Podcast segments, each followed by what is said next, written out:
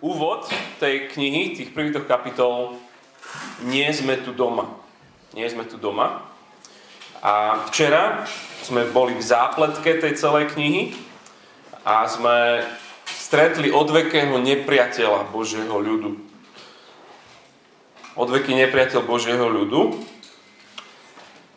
A stlačili sme pauzu v tom príbehu, v tom najnapínavejšom momente, keď Ester hovorí, ak mám zahynúť, zahyniem.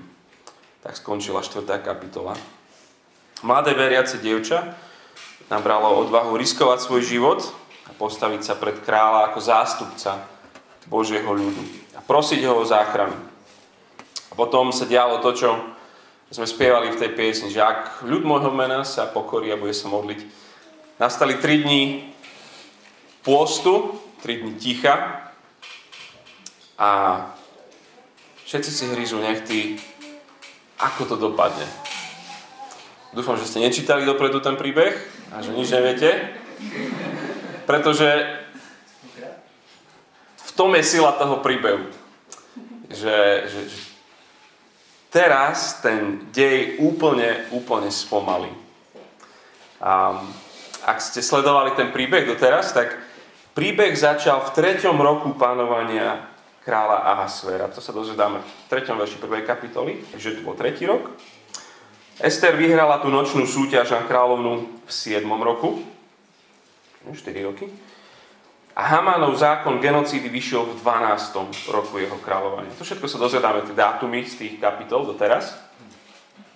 To znamená, že 9 rokov prešlo. A tak veľmi rýchlo v tých, v tých kapitolách. To, čo sa udeje v kapitolách 5 až 7, ktoré budeme teraz čítať, sa udeje za necelé 2 dní. Čiže, čiže už, len, už len to, ako ako ten, čo rozpráva ten príbeh, spomalí, teraz spomalí na tom, čo je to kľúčové, zlomové, prevratné. A ďalšia vec, ktorou, ktorou nám tak zvýrazňuje túto scénu, dôležitosť toho, čo sa ide diať, je, že, že jeho kameraman ostane zazumovaný na, na jedno miesto. A to je ten, tá pevnosť Šušan, to kráľovské mesto. Ako keby sme celý čas boli v Kremline. Proste v samom centre ríše, odkiaľ sa vládne. Odtiaľ to sa vládne celému svetu. Z tohto miesta. Čiže aj preto vieme, že ten príbeh nie je o tebe a o mne, pretože my nie sme v centre riadiaceho centra ríše.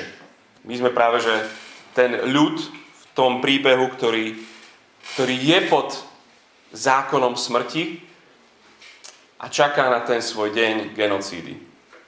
A to, čo sa udeje teraz v tom nahrade, bude mať obrovský vplyv na nás, ktorí sme v krajine.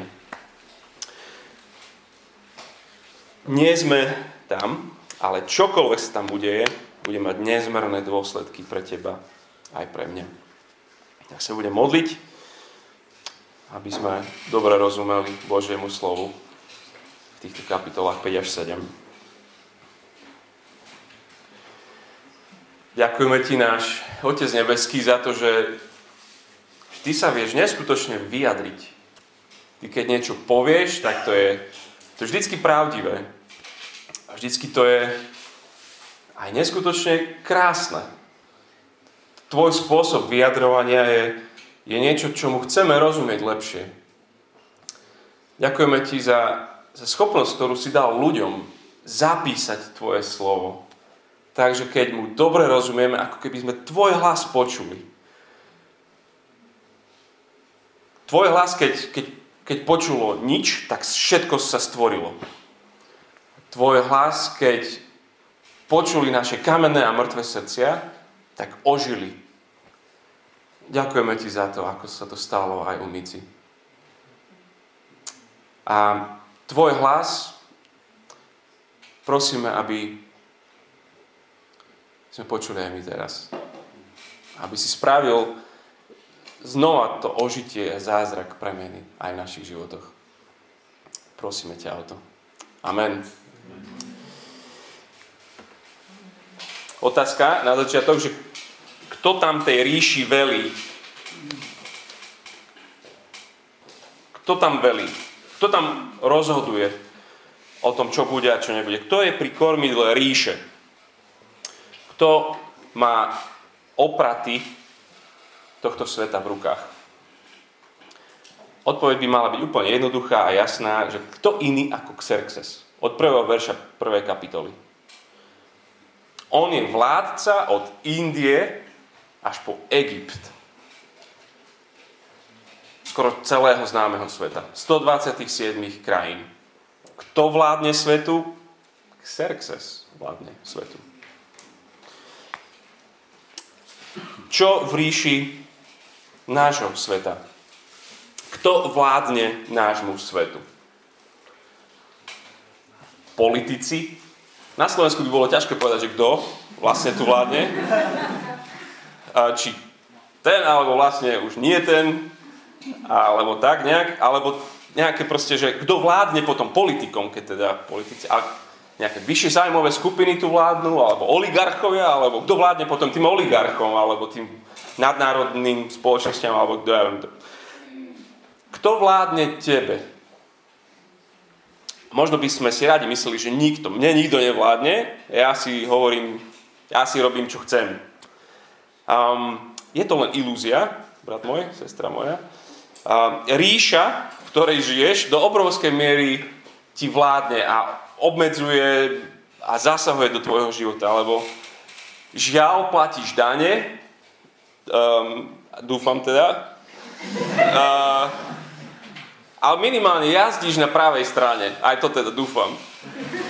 Um, ak máš nejakého nadriadeného, tak on akože obmedzuje tvoj život, riadi tvoj život. Škola má svoj školský systém. Ak chodíš niekde do školy, alebo ak učíš v nejakej škole, tak žiješ v nejakom systéme, ktorý ťa riadi a obmedzuje. Toto je asi nebezpečné, ale proste, že v Bratislave parkuješ tam, kde magistrát povie, že budeš parkovať. Nebudeš parkovať, kde chceš. Proste moc štátu sme, sme naplno zažili počas pandémie. Sme mali obmedzenia pohybu. Nemohol si ísť von, ak si nemal psa ka, nejak medvedíkov ťahali po venčí medvedíka. Alebo... Štát povedal, že nemôžeš. Um, štát povedal, že nemôžeš, sa, nemôžeš mať sobáš. Sorry, nemôžeš mať sobáš. Ale budete tam šiesti. Ale proste... Obrovskú moc. Obmedzený kontakt. Rozostupy. Mali zákaz bohoslúžieb. Základné ľudské právo, v podstate slobody stretávania a, a praktizovania svojho náboženstva bolo obmedzené. Kto tu tomu nášmu svetu vládne? Je dôležité tomu rozumieť a vedieť, kto je tam na vrchu, lebo podľa toho sa budeme rozhodovať. Podľa toho budeme žiť naše životy v tých, tých veľkých veciach aj v tých maličkých veciach nášho života. Kapitoly 5 až 8 ja si myslím, že sú jedny z najdokonalejšie vyrozprávaných príbehov, aké poznám. Um, je tam napätie. Uvidíte, ako, ako to napätie rastie a rastie. Je tam neuveriteľne prekvapivý bod zlomu, kde sa to celé zmení. Tie kapitoly sú smiešné, sú plné irónie. A vidíme, neviditeľného Boha, ako má tie svoje otlačky prstov všade. Čítam prvých 8 veršov 5. kapitoly. Na tretí deň si Ester obliekla kráľovské rúcho a postavila sa do vnútorného nádvoria kráľovského paláca oproti kráľovmu sídlu. Král práve sedel v kráľovskom paláci na tróne ktorý bol oproti vchodu. Keď král videl kráľovnú Ester stáť na nádvorí, získala si jeho priazeň. Král vystrel Ester zlaté žezlo, ktoré držala v ruke. Ester pristúpila a dotkla sa hlavice žezla. keď sa jej opýtal, čo s tebou, kráľovná Ester, všimate si už, je kráľovná Ester, aké máš želanie? Aj keby to bola polovica kráľovstva, dostaneš to. Ester odpovedala, ak je to kráľový vhod, nech príde kráľ i Hamán dnes na hostinu, ktorú som im prichystala. Kráľ povedal, ponáhľajte sa k Hamánovi, aby sa vyplnilo Esterino želanie. Potom prišiel kráľ i Hamán na hostinu, ktorú Ester vystrojila. Keď popíjali víno, naposledy keď popíjali, zlé veci sa udiali. Keď popíjali víno, kráľ Ester povedal, akú máš prozbu? Splní sa. Aké máš želanie? Aj keby to bola polovica kráľovstva, dostaneš to. Ester odpovedala, mám prozbu i želanie. Ak som získala priazeniu kráľa, ak je to kráľový vhod, daj mi, o čo prosím. Urob, čo si želám. Nech príde kráľ i Haman znova na hostinu, ktorú pre nich pripravím. Zajtra urobím podľa kráľovských slov. To prvé nebezpečenstvo je zažehnané. Ester žije. Král vystre svoje žezlo. Je, je taký obraz známy, um, perský, kde, kde práve je tým žezlom a za ním je kat so sekerou. Čiže buď vystrie, alebo nevystrie. Výstrel. Želaj si, čo len chceš, kráľovna. A toto mladé dievča, ona, ona skutočne nemá moc. Ona má len prístup k moci a tak ho chce využiť. V tejto chvíli ona vedie dvoch najmocnejších mužov planéty. Robí to veľmi múdro, nevyvalí to na nich hneď. Kým sa dostane k druhej hostine, král trikrát jej povie, že, on, že splním, čo si želáš. Čiže trikrát ona, dokým dôjde k tomu, že mu to povie, dostane od neho sľub. A to už aj takému kráľovi, ako je Xerxes, proste už trikrát som jej slúbil. Haman. A už, už skoro inak ako nepriateľ Židov ho, ho, nikde nenájdeme, ale Haman, nepriateľ Židov, je nadšený. Jeho deň začal tak krásne. Bol pozvaný. A verš 9. V ten deň odišiel Haman veselý a v dobrej nálade.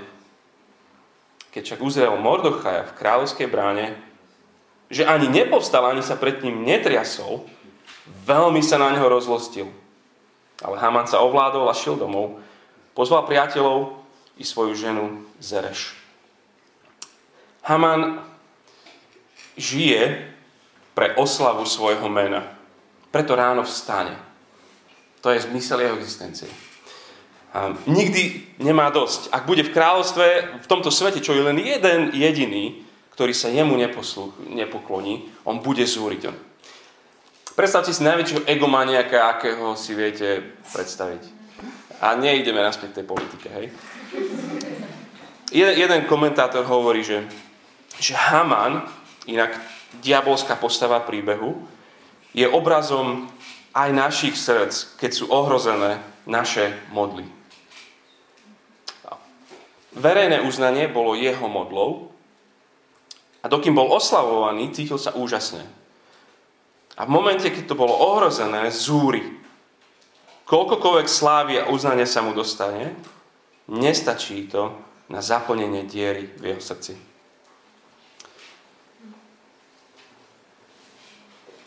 verš 11. Potom im Haman, svojej žene a priateľom, porozprával o sláve svojho bohatstva. O tom, ako má veľa synov. Žena by asi mohla vedieť, nie?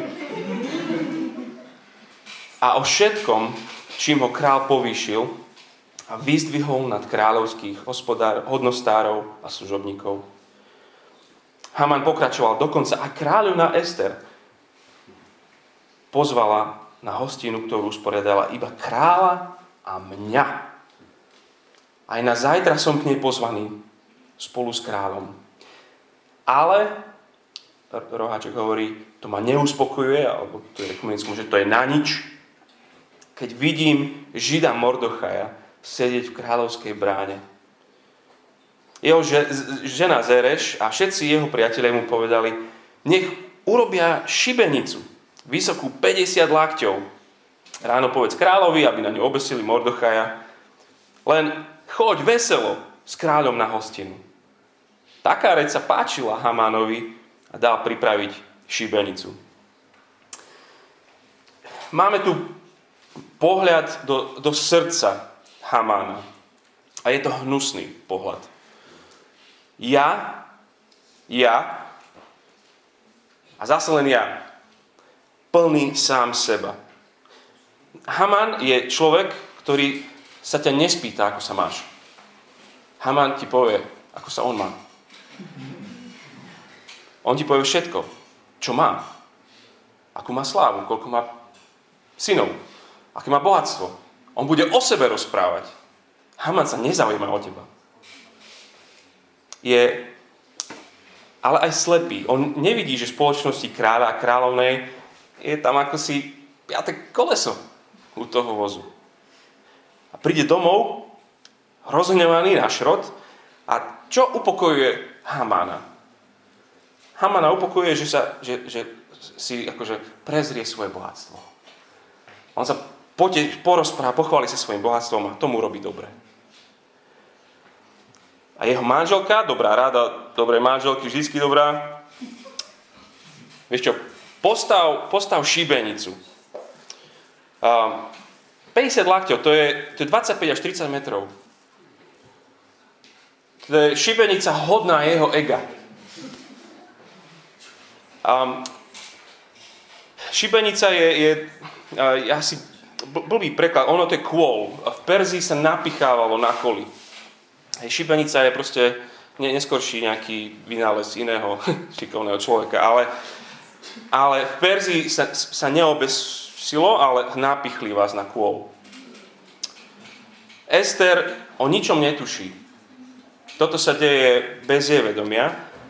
Čiže jej večerná hostina už môže byť pre Mordochaja neskoro, pretože Mordochaj by mal ráno byť nastaknutý. Ráno ho napichnú a je viac než isté.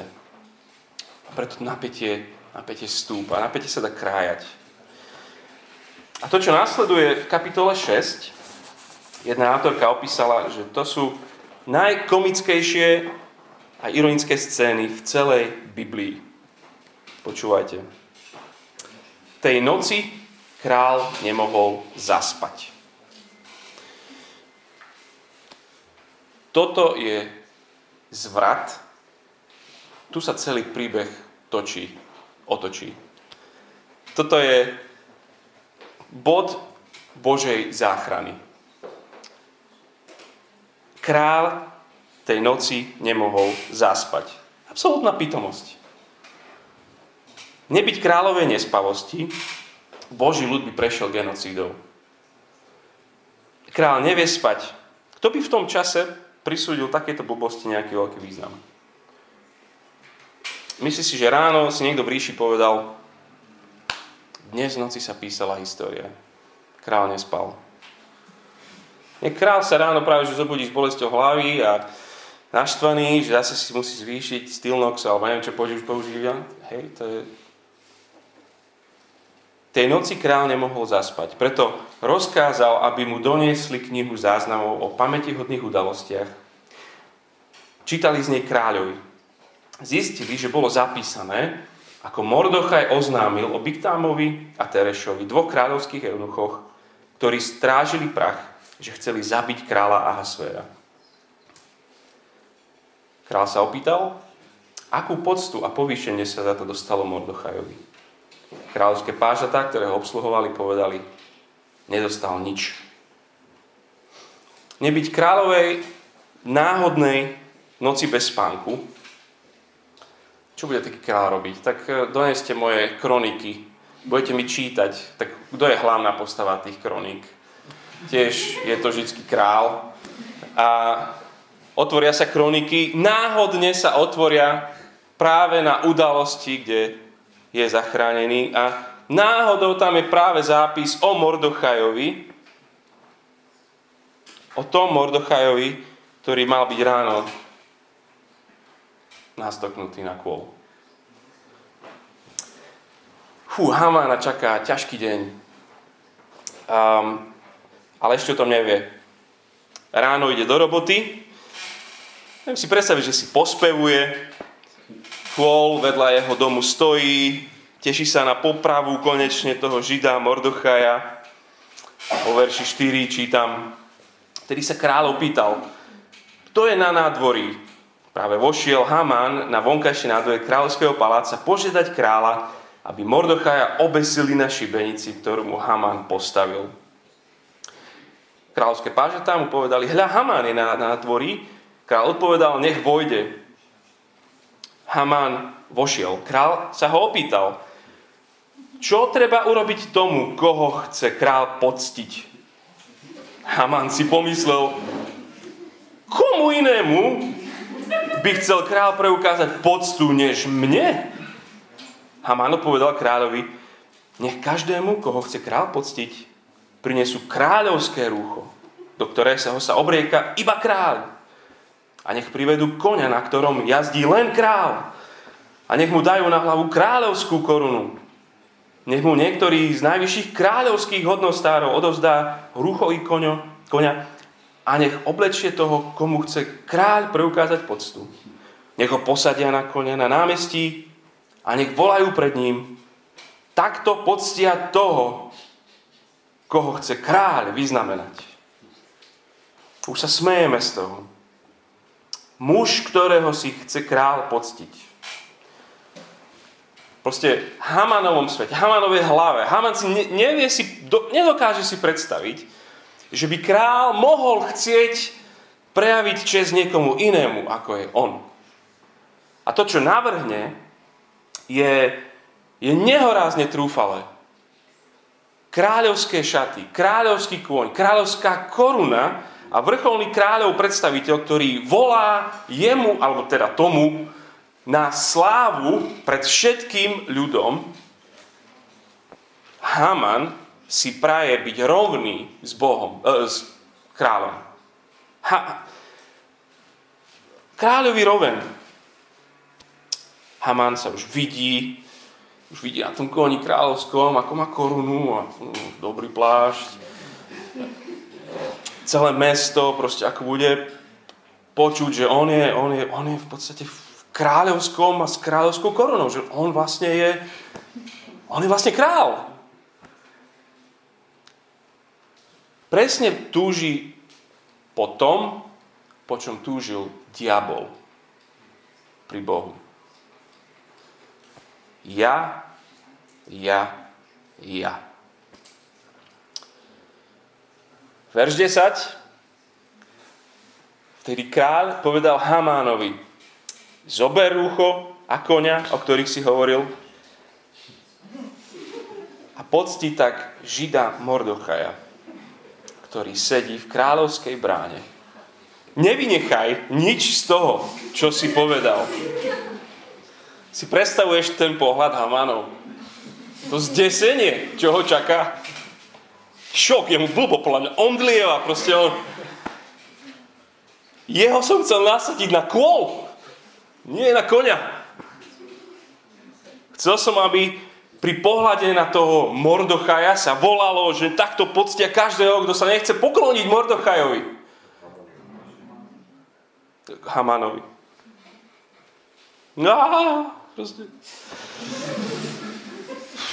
Predstav si ho, tam verši 11. Haman vzal rúcho, sa vlečie, i konia, obliekol Mordochaja, posadil ho na konia na námestí a volal pred ním. Takto poctia toho, koho chce král vyznamenať. Určite nie nahlas.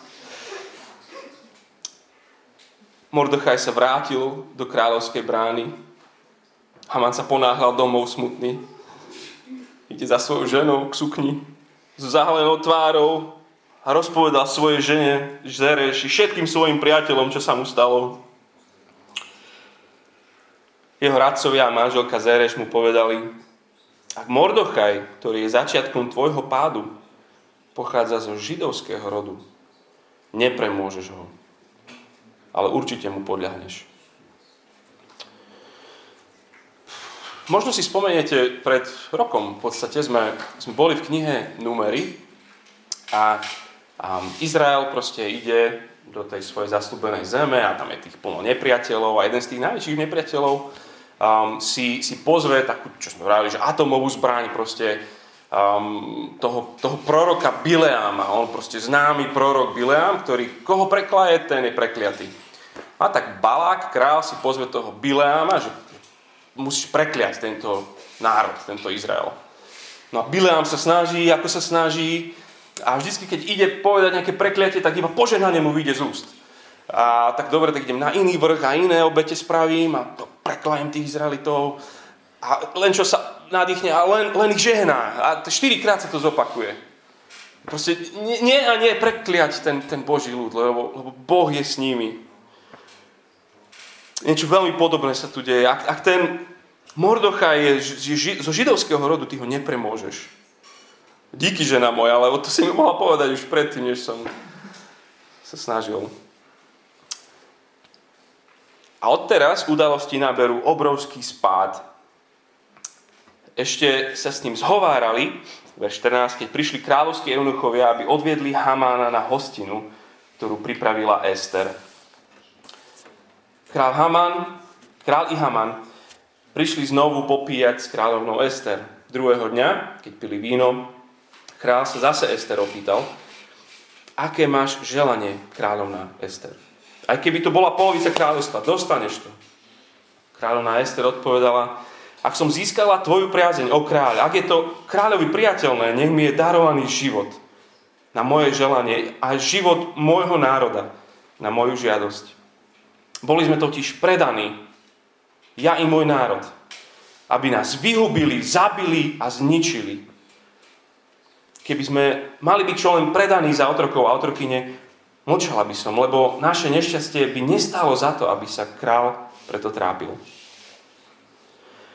Trikrát jej král slúbil, že všetko jej splní.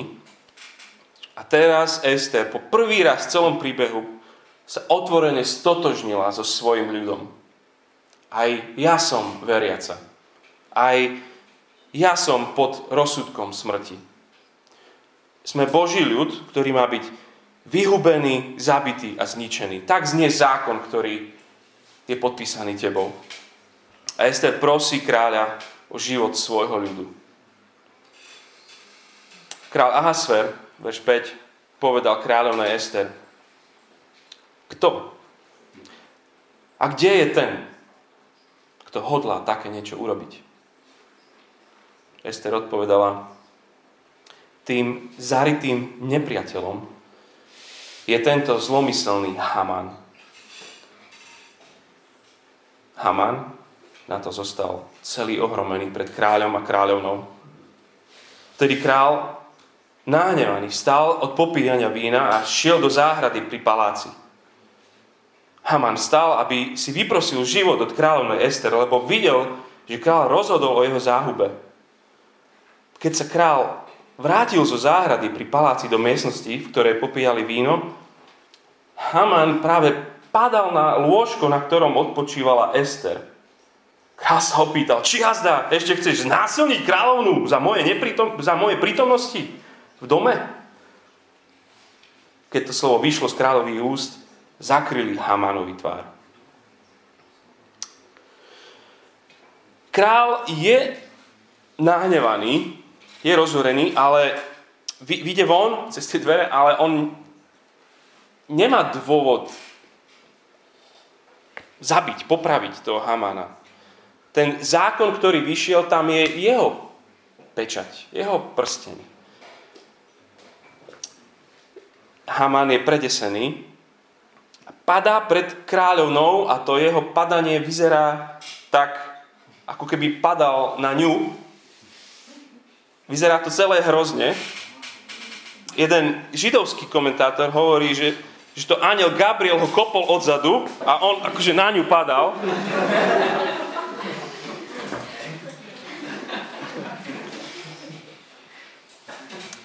Pevnosti Šušan došlo obrovskému zvratu udalostí.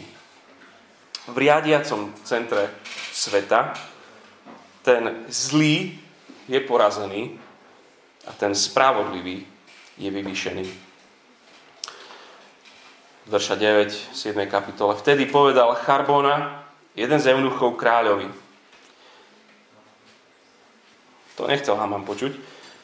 Tu je šibenica, ktorú prichystal Haman pre toho Mordochaja, ktorý prehovoril v kráľov prospech. Stojí v Hamanovom dome a je vysoká 50 lakťov. Král povedal, napichnite ho. A tak napichli Hamána na tú šibenicu, ktorú prichystal Mordochajovi a kráľov hnev sa utíšil. Ešte dva verše z 8. V ten istý deň král Ahasfer odovzdal kráľovnej Ester dom Hamána, protivníka Židov. Mordochaj prišiel pred kráľa, lebo Ester mu oznámila, čím jej je Mordochaj. Král sňal svoj pečatný prsteň, ktorý odobral Hamánovi a dal ho Mordochajovi. Ester ustanovila Mordochaja nad Hamánovým domom. Úplný obrad, zvrat v centre. Nepriateľ Božieho ľudu je potrestaný a ten spravodlivý zástupca Božieho ľudu, ktorý bol úplne prehliadaný, nedocenený, je vyvýšený nad všetkých. Kvôli jednej veci. Král tej noci nespal. To je aj literárny stred celej knihy. Tá celá kniha je, je zrkadlovo písaná. A všetko, čo sa deje v prvej polovici knihy, sa úplne zrkadlovo podobá tomu, čo sa deje v druhej polovici knihy. Na začiatku sú, sú oslavy, dve, na konci sú dve oslavy.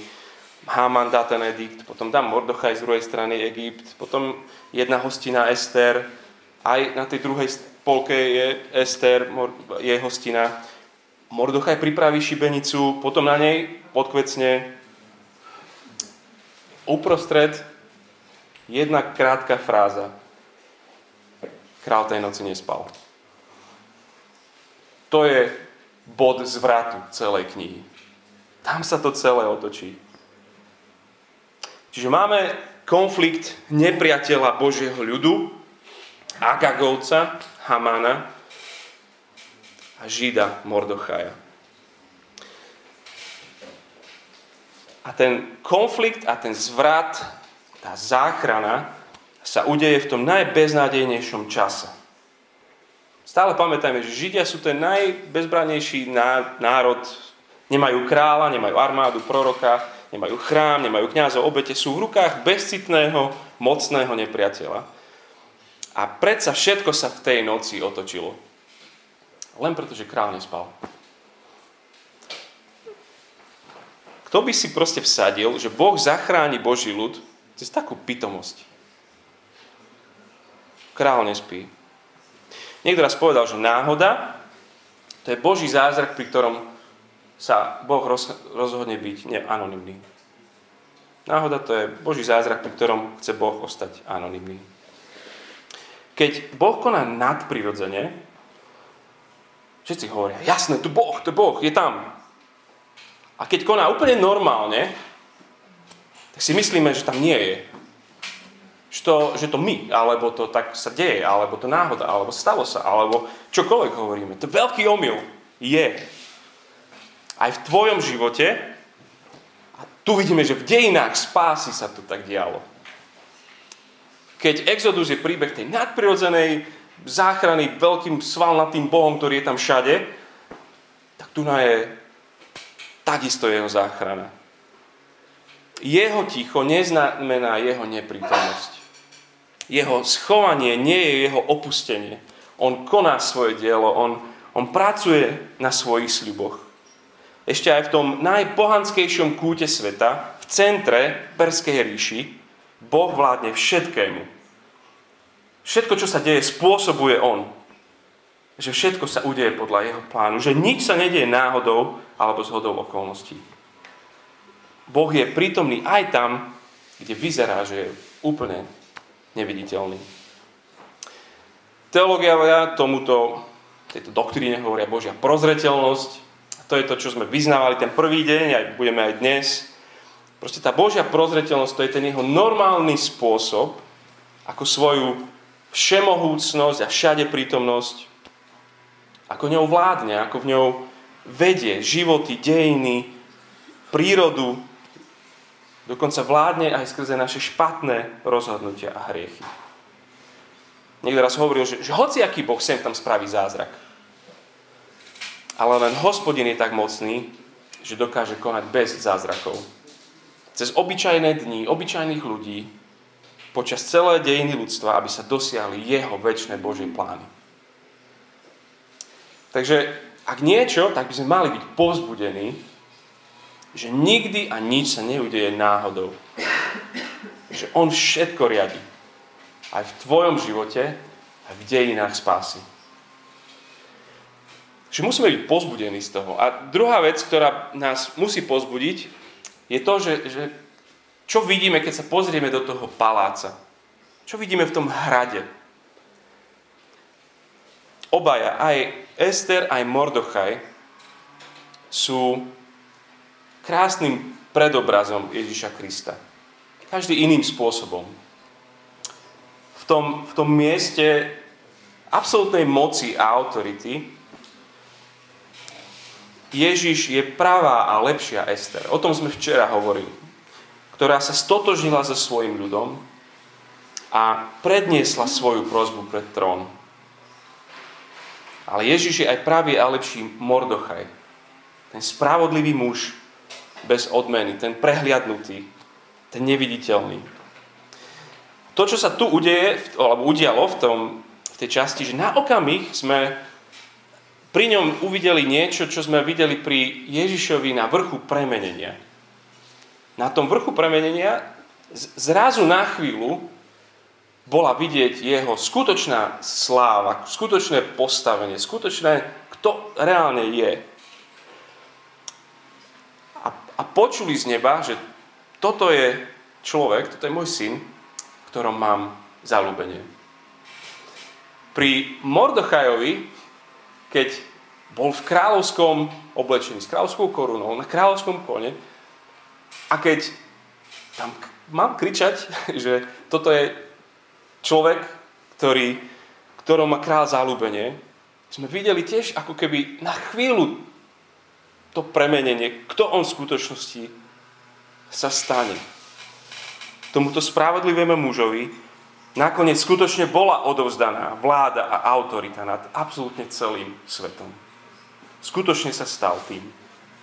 Čiže je skutočne krajší, krajším a právým Mordochajom Ježiš Kristus.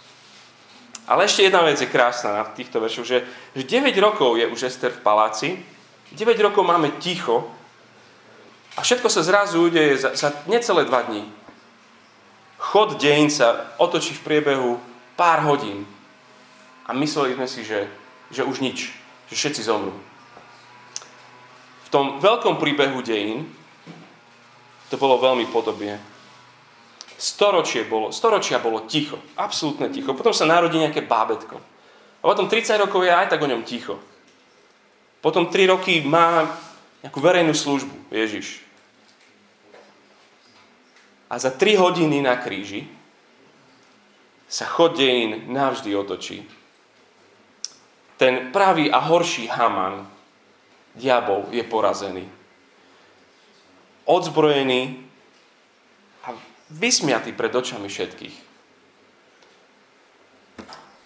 Takže ak rozmýšľame nad tým, že kto vládne,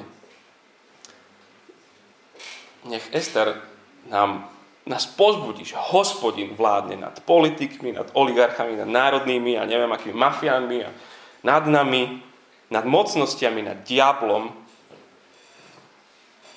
Kristus vládne. Podľa toho sa zariať. Podľa toho správ veľké životné rozhodnutia. Koho si vezmem za manžela a za manželku. Alebo že koho si nevezmem a ostanem sám. Podľa toho sa rozhodni, kde budem bývať, kde, aké rozhodnutia veľké životné spravím, kde chcem budovať a zakladať nové zbory. podľa toho tie veľké veci svojho života rob. Podľa toho, kto skutočne vládne. Ak je to Ježiš Kristus, ktorý skutočne vládne, podľa toho sa zariať. Ale aj v tých maličkých rozhodnutiach sa potrebujeme vedieť, pod koho vládou žijeme. Poviem celú pravdu, alebo možno nie. Možno len trošku ohovorím, alebo neviem, či by som mal pomôcť, alebo však to možno nevadí.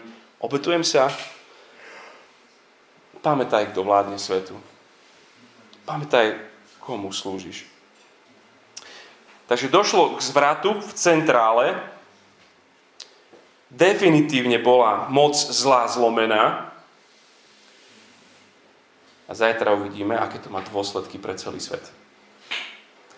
Lebo ak by to ostalo len tam, všetci Židia by aj tak ešte zomreli.